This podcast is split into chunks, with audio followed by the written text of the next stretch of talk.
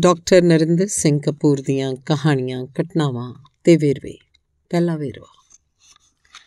ਜਵਾਨੀ 'ਚ ਬੜਾ ਆਤਮ ਵਿਸ਼ਵਾਸ ਹੁੰਦਾ ਹੈ। ਸੰਸਾਰ ਨੂੰ ਬਦਲ ਦੇਣ ਦੇ, ਦੇਸ਼ ਦਾ ਕਾਇਆ ਕਲਪ ਕਰਨ ਦੇ ਸੁਪਨੇ ਹੁੰਦੇ ਹਨ। ਜਵਾਨੀ ਦੇ ਜੋਸ਼ 'ਚ ਸਭ ਕੁਝ ਸੰਭਵ ਪ੍ਰਤੀਤ ਹੁੰਦਾ ਹੈ।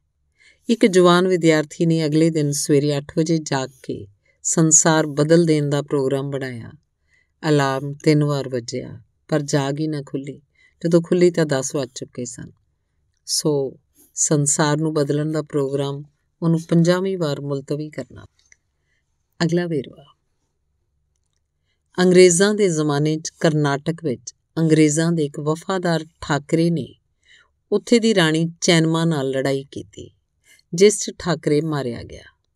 ਅੰਗਰੇਜ਼ਾਂ ਨੇ ਆਪਣੇ ਵਫਾਦਾਰ ਠਾਕਰੇ ਦੀ ਯਾਦ 'ਚ ਇੱਕ ਪਾਰਕ ਬਣਵਾਇਆ ਤੇ ਨਾਂ ਰੱਖਿਆ ਠਾਕਰੇ ਪਾਰਕ। ਆਜ਼ਾਦੀ ਤੋਂ ਮਗਰੋਂ ਉਸ ਪਾਰਕ ਦਾ ਨਾਮ ਬਦਲ ਕੇ ਚੈਨਮਾ ਪਾਰਕ ਰੱਖਿਆ ਗਿਆ। ਕਿਉਂਕਿ ਦੇਸ਼ ਭਗਤ ਰਾਣੀ ਚੈਨਮਾ ਨੇ ਝੋਲੀ ਚੁੱਕ ਠਾਕਰੇ ਨੂੰ ਮੌਤ ਦੇ ਘਾਟ ਉਤਾਰਿਆ ਸੀ। ਪਾਰਕ ਉਹੀ ਸੀ। ਨਾਂ ਰੱਖਣ ਦਾ ਤਰਕ ਬਦਲ ਗਿਆ ਸੀ। ਅਗਲੀ ਕਹਾਣੀ। ਇੱਕ ਮੇਲੇ 'ਚ ਇੱਕ ਬੱਚਾ ਗਵਾਚ ਗਿਆ। ਪਹਿਲਾਂ ਲੱਭਿਆ, ਨਾ ਮਿਲਣ ਤੇ ਮਾਪੇ ਪੁਲਿਸ ਬੂਥ ਤੇ ਪਹੁੰਚੇ। ਸਪਾਈਆਂ ਨੇ ਬੱਚਾ ਲੱਭ ਲਿਆ। ਪਰ ਉਹ ਆਪਣੇ ਮਾਂ-ਬਾਪ ਨੂੰ ਨਹੀਂ ਲੱਭ ਰਿਹਾ ਸੀ। ਸਿਪਾਹੀ ਉਹਨੂੰ ਫੜ ਕੇ ਲੈ ਆਏ। ਮਾਂ ਬੱਚੇ ਨੂੰ ਜੱਫੀ ਪਾ ਕੇ ਖੁਸ਼ੀ ਨਾਲ ਰੋਣ ਲੱਗ ਪਈ, ਪਰ ਬੱਚਾ ਉਸ ਨਾਲ ਜਾਣ ਲਈ ਤਿਆਰ ਨਹੀਂ ਸੀ।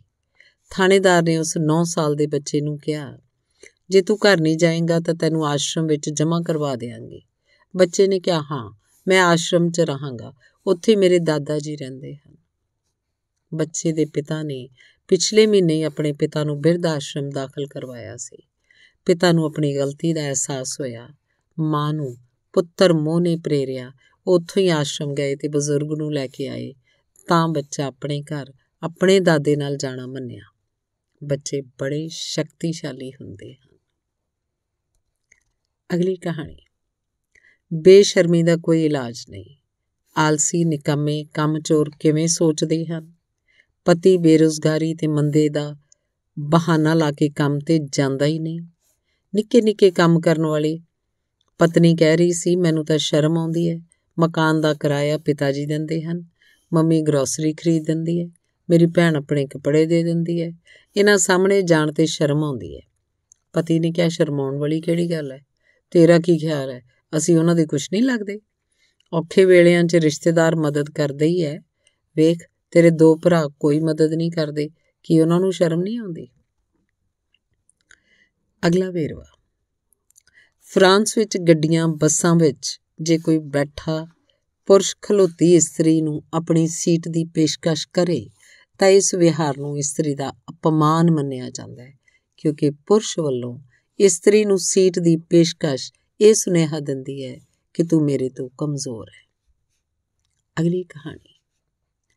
ਅਮਰੀਕਾ ਵਿੱਚ ਇੱਕ ਸਟੇਸ਼ਨ ਤੋਂ ਉਹ ਆਖਰੀ ਗੱਡੀ ਸੀ, ਐਕਸਪ੍ਰੈਸ ਗੱਡੀ ਸੀ ਇੱਕ ਵਿਅਕਤੀ ਨੇ ਜ਼ਰੂਰੀ ਜਾਣਾ ਸੀ, ਪਰ ਰਸਤੇ 'ਚ ਉੱਥੇ ਉਤਰਨਾ ਸੀ, ਜਿੱਥੇ ਗੱਡੀ ਰੁਕਦੀ ਨਹੀਂ ਸੀ। ਅਗਲੀ ਸਵੇਰ ਨੂੰ ਉਹਦੀ ਫਲਾਈਟ ਸੀ। ਕੰਡਕਟਰ ਇੱਕ ਇਸਤਰੀ ਸੀ। ਉਹਨੇ ਸਵਾਰੀ ਨੂੰ ਕਿਹਾ, ਤੁਸੀਂ ਬਹਿ ਜਾਓ, ਮੈਂ ਵੇਖਦੀ ਹਾਂ ਕੀ ਕੀਤਾ ਜਾ ਸਕਦਾ ਹੈ। ਅਸੀਂ ਐਕਸਪ੍ਰੈਸ ਰੋਕ ਨਹੀਂ ਸਕਦੇ, ਪਰ ਇਹਨੂੰ ਬਹੁਤ ਹੀ ਹੌਲੀ ਕਰ ਦੇਵਾਂਗੇ ਤੁਸੀਂ ਫੁਰਤੀ ਨਾਲ ਉਤਰ ਜਾਣਾ। ਅਸੀਂ ਨੇਮ ਨਹੀਂ ਤੋੜ ਸਕਦੇ। ਅਸੀਂ ਨੇਮ ਨਹੀਂ ਤੋੜਾਂਗੇ। ਅਗਲੀ ਘਟਨਾ। ਲਿੰਕਨ ਰਾਸ਼ਟਰਪਤੀ ਸੀ। ਉਹ ਲੋਕਾਂ ਦੀਆਂ ਸਮੱਸਿਆਵਾਂ ਸੁਣਿਆ ਕਰਦਾ ਸੀ। ਇੱਕ ਦਿਨ ਇੱਕ ਬਜ਼ੁਰਗ ਇਸਤਰੀ ਆਈ। ਲਿੰਕਨ ਨੇ ਪੁੱਛਿਆ, ਬੀਬੀ, ਕਿਵੇਂ ਆਉਣਾ ਹੋਇਆ? ਮੈਂ ਤੁਹਾਡੇ ਵਾਸਤੇ ਆਪਣੇ ਘਰ ਬਣਾਏ ਹੋਏ ਬਿਸਕਟ ਲਿਆਈਆਂ। ਲਿੰਕਨ ਨੇ ਸੋਚਿਆ ਕਿ ਬਿਸਕਟਾਂ ਮਗਰੋਂ ਆਪਣੀ ਸਮੱਸਿਆ ਦੱਸੇਗੀ। ਪੁੱਛਿਆ, ਕੁਝ ਹੋਰ ਵੀ ਕਹਿਣਾ? ਨਹੀਂ। ਪਤਾ ਲੱਗਿਆ ਸੀ, ਤੁਸੀਂ ਲੋਕਾਂ ਦੇ ਕੰਮ ਕਰਦੇ ਹੋ। ਉਹਨਾਂ ਦੀਆਂ ਸਮੱਸਿਆਵਾਂ ਹੱਲ ਕਰਦੇ ਹੋ। ਥੱਕ ਜਾਂਦੇ ਹੋਵੋਗੇ। ਤੁਹਾਡੀ ਪਸੰਦ ਦੇ ਬਿਸਕਟ ਦੇਣ ਆਈਆਂ ਲਿੰਕਨ ਅਜੇ ਵੀ ਸੋਚ ਰਿਹਾ ਸੀ ਕੁਝ ਮਦਦ ਮੰਗੇਗੀ, ਪਰ ਉਹ ਲਿੰਕਨ ਦੀ ਆਗਿਆ ਲੈ ਕੇ ਚਲੀ ਗਈ। ਕਿੰਨਾ ਹੀ ਚਿਰ ਲਿੰਕਨ ਤੋਂ ਬੋਲਿਆ ਹੀ ਨਾ ਗਿਆ, ਉਹ ਹੈਰਾਨ ਸੀ। ਧੰਨ ਹੈ ਇਹ ਜਿਹੜੀ ਕੋਈ ਸਮੱਸਿਆ ਦੇਣ ਨਹੀਂ ਆਈ, ਇੰਨੀ ਦੂਰੋਂ ਬਿਸਕਟ ਦੇਣ ਆਈ ਹੈ। ਅਗਲੀ ਘਟਨਾ। ਜਿਸ ਰਾਤ ਟਾਈਟੈਨਿਕ ਡੁੱਬਿਆ ਸੀ, ਉਸ ਵੇਲੇ ਇਹਦੇ ਨੇੜੇ ਤਿੰਨ ਜਹਾਜ਼ ਸਨ। 7 ਮੀਲ ਦੂਰ ਜਹਾਜ਼ ਸੈਂਪਸਨ ਸੀ ਇਸ ਜਹਾਜ਼ ਦੇ ਅਮਲੇ ਨੇ ਟਾਈਟੈਨਿਕ ਦੇ ਸੰਕਟ ਪ੍ਰਗਟਾਉਂਦੇ ਮਦਦ ਮੰਗਣ ਵਾਲੇ ਚਿੱਟੇ ਚੰਗਿਆੜੇ ਵੇਖੇ ਸਨ, ਪਰ ਇਹ ਅਮਲਾ ਗੈਰ ਕਾਨੂੰਨੀ ਢੰਗ ਨਾਲ ਸੀਲ ਮੱਛੀਆਂ ਫੜ ਰਿਹਾ ਸੀ। ਇਹ ਫੜੇ ਨਹੀਂ ਜਾਣਾ ਚਾਹੁੰਦੇ ਸਨ। ਇਹ ਜਹਾਜ਼ ਮੁੜਿਆ ਤੇ ਉਲਟੇ ਪਾਸੇ ਚੱਲ ਕੇ ਦੂਰ ਨਿਕਲ ਗਿਆ। ਦੂਜਾ ਜਹਾਜ਼ ਕੈਲੀਫੋਰਨੀਆ ਸੀ, ਜਿਹੜਾ 14 ਮੀਲ ਦੂਰ ਸੀ, ਜਿਸ ਦੇ ਆਲੇ ਦੁਆਲੇ ਪਾਣੀ ਜੰਮ ਕੇ ਬਰਫ਼ ਬਣਿਆ ਹੋਇਆ ਸੀ। ਚੱਲਣ ਵਾਲੀ ਹਾਲਤ ਨਹੀਂ ਸੀ। ਹਨੇਰਾ ਹੋਣ ਕਰਕੇ ਅਮਲੇ ਨੇ ਸੌਣ ਦਾ ਫੈਸਲਾ ਕੀਤਾ ਕਿ ਸਵੇਰੇ ਉੱਠ ਕੇ ਸਥਿਤੀ ਵੇਖਾਂਗੇ। ਤੀਜਾ ਜਹਾਜ਼। ਕਾਰਪੈਥੀਆ ਸੀ, ਜਿਹੜਾ 58 ਮੀਲ ਦੂਰ ਸੀ ਤੇ ਦੂਜੇ ਪਾਸੇ ਜਾ ਰਿਹਾ ਸੀ। ਜਦੋਂ ਇਸ ਜਹਾਜ਼ ਦੇ ਕਪਤਾਨ ਨੇ ਜਹਾਜ਼ੀ ਰੇਡੀਓ ਤੇ ਮੁਸਾਫਰਾਂ ਦੀਆਂ ਚੀਕਾਂ ਸੁਣੀਆਂ, ਤਾਂ ਉਹਨੇ ਝੁੱਕ ਕੇ ਪ੍ਰਾਰਥਨਾ ਕੀਤੀ ਕਿ ਪਰਮਾਤਮਾ ਉਹਨੂੰ ਰਾਹ ਵਿਖਾਵੇ। ਇਸ ਜਹਾਜ਼ ਦੇ ਅਮਲੇ ਨੇ ਜਹਾਜ਼ ਮੋੜਿਆ ਤੇ ਪੂਰੀ ਰਫ਼ਤਾਰ ਨਾਲ ਅਮਲਾ ਬਰਫ਼ਾਂ ਦੀ ਪਰਵਾਹ ਨਾ ਕਰਦਿਆਂ ਟਾਈਟੈਨਿਕ ਵੱਲ ਚੱਲ ਪਿਆ।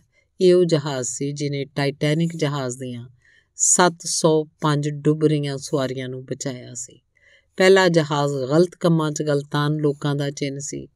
ਦੂਜਾ ਉਹਨਾਂ ਲੋਕਾਂ ਦਾ ਸੂਚਕ ਸੀ ਜਿਹੜਾ ਇਹ ਕਹਿ ਕੇ ਅੱਖਾਂ ਮੀਟ ਲੈਂਦੇ ਆ ਵੀ ਜਦੋਂ ਹਾਲਾਤ ਸੁਖਾਵੇਂ ਹੋਏ, ਉਦੋਂ ਕੁਝ ਕਰਾਂਗੇ ਤੇ ਤੀਜੇ ਜਹਾਜ਼ ਦਾ ਸੁਨੇਹਾ ਸੀ।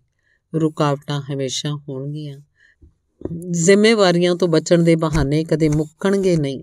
ਜਿਹੜੇ ਕਰਨ ਯੋਗ ਨੂੰ ਕਰਦੇ ਹਨ, ਉਹ ਲੋਕਾਂ ਦੇ ਦਿਲਾਂ 'ਚ ਵਸਦੇ ਹਨ। ਅਗਲਾ ਵੇਰਵਾ। ਪੁਰਸ਼ ਪਤਨੀ ਨੂੰ ਕਹਿੰਦਾ, ਜੇ ਤੂੰ ਪੜਨ ਜਾਏਂਗੀ, ਤਾਂ ਵਾਪਸ ਨਾ ਆਈ।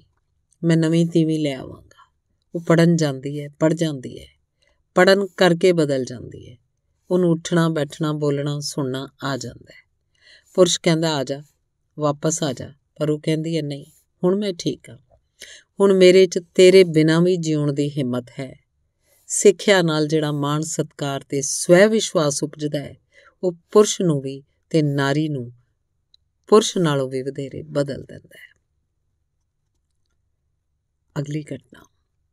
ਵੀਅਤਨਾਮ ਯੁੱਧ ਦੌਰਾਨ ਅਫਵਾਹ ਫੈਲੀ ਹੋਈ ਸੀ ਕਿ ਉੱਤਰੀ ਵੀ ਵੀਅਤਨਾਮ, ਕਿ ਉੱਤਰੀ ਵੀਅਤਨਾਮ ਨਵੇਂ ਸਾਲ ਵਾਲੇ ਦਿਨ ਗੋਡੇ ਟੇਕਣ ਵਾਲਾ ਹੈ।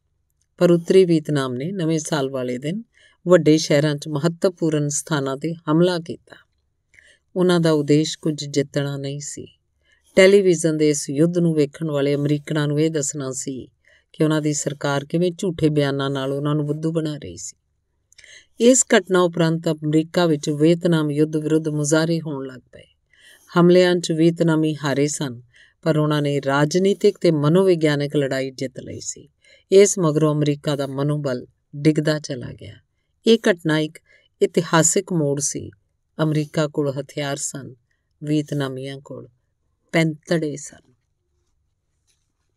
ਅਗਲਾ ਵੇਰਵਾ। ਅਫਗਾਨ ਲੜਨਾ, ਟਕਰਾਉਣਾ ਤੰਦਰੁਸਤ ਜ਼ਿੰਦਗੀ ਦੇ ਲੱਛਣ ਮੰਨਦੇ ਹਨ। ਇਹ ਸੱਭਿਅਕ ਕਦਰਾਂ ਕੀਮਤਾਂ ਦੀ ਪਰਵਾਹ ਨਹੀਂ ਕਰਦੇ। ਲੜਕੇ ਦੇ ਜਨਮ ਸਮੇਂ ਇਹ ਬੰਦੂਕਾਂ ਚਲਾਉਂਦੇ ਐ ਜਿਨ੍ਹਾਂ ਤੋਂ ਪਤਾ ਲੱਗ ਜਾਂਦਾ ਹੈ ਕਿ ਇੱਕ ਹੋਰ ਬੰਦੂਕ ਜੰਮ ਪਈ ਹੈ। ਸੰਸਾਰ ਅਫਗਾਨਾਂ ਨੂੰ ਉਜੱਡ ਤੇ ਪਛੜੇ ਹੋਏ ਹੀ ਸਮਝਦਾ ਹੈ, ਪਰ ਆਜ਼ਾਦ ਲੋਕਾਂ ਵਜੋਂ ਰਹਿਣ ਦੀ ਜਿੰਨੀ ਡੂੰਗੀ ਆਦਤ ਅਫਗਾਨਾਂ ਦੀ ਹੈ ਸੰਸਾਰ 'ਚ ਕਿਸੇ ਦੀ ਨਹੀਂ, ਇਹ ਸਦੀਆਂ ਤੋਂ ਲੜ ਰਹੇ ਹਨ। ਇਹ ਗੁਲਾਮ ਬਣਾਏ ਹੀ ਨਹੀਂ ਜਾ ਸਕਦੇ। ਇਸਲਾਮ ਪ੍ਰਤੀ ਇਹ ਕੱਟੜ ਹਨ। ਸਖਤ ਜਾਨ ਲੋਕ ਅਕਸਰ ਕੱਟੜ ਹੁੰਦੇ ਹਨ।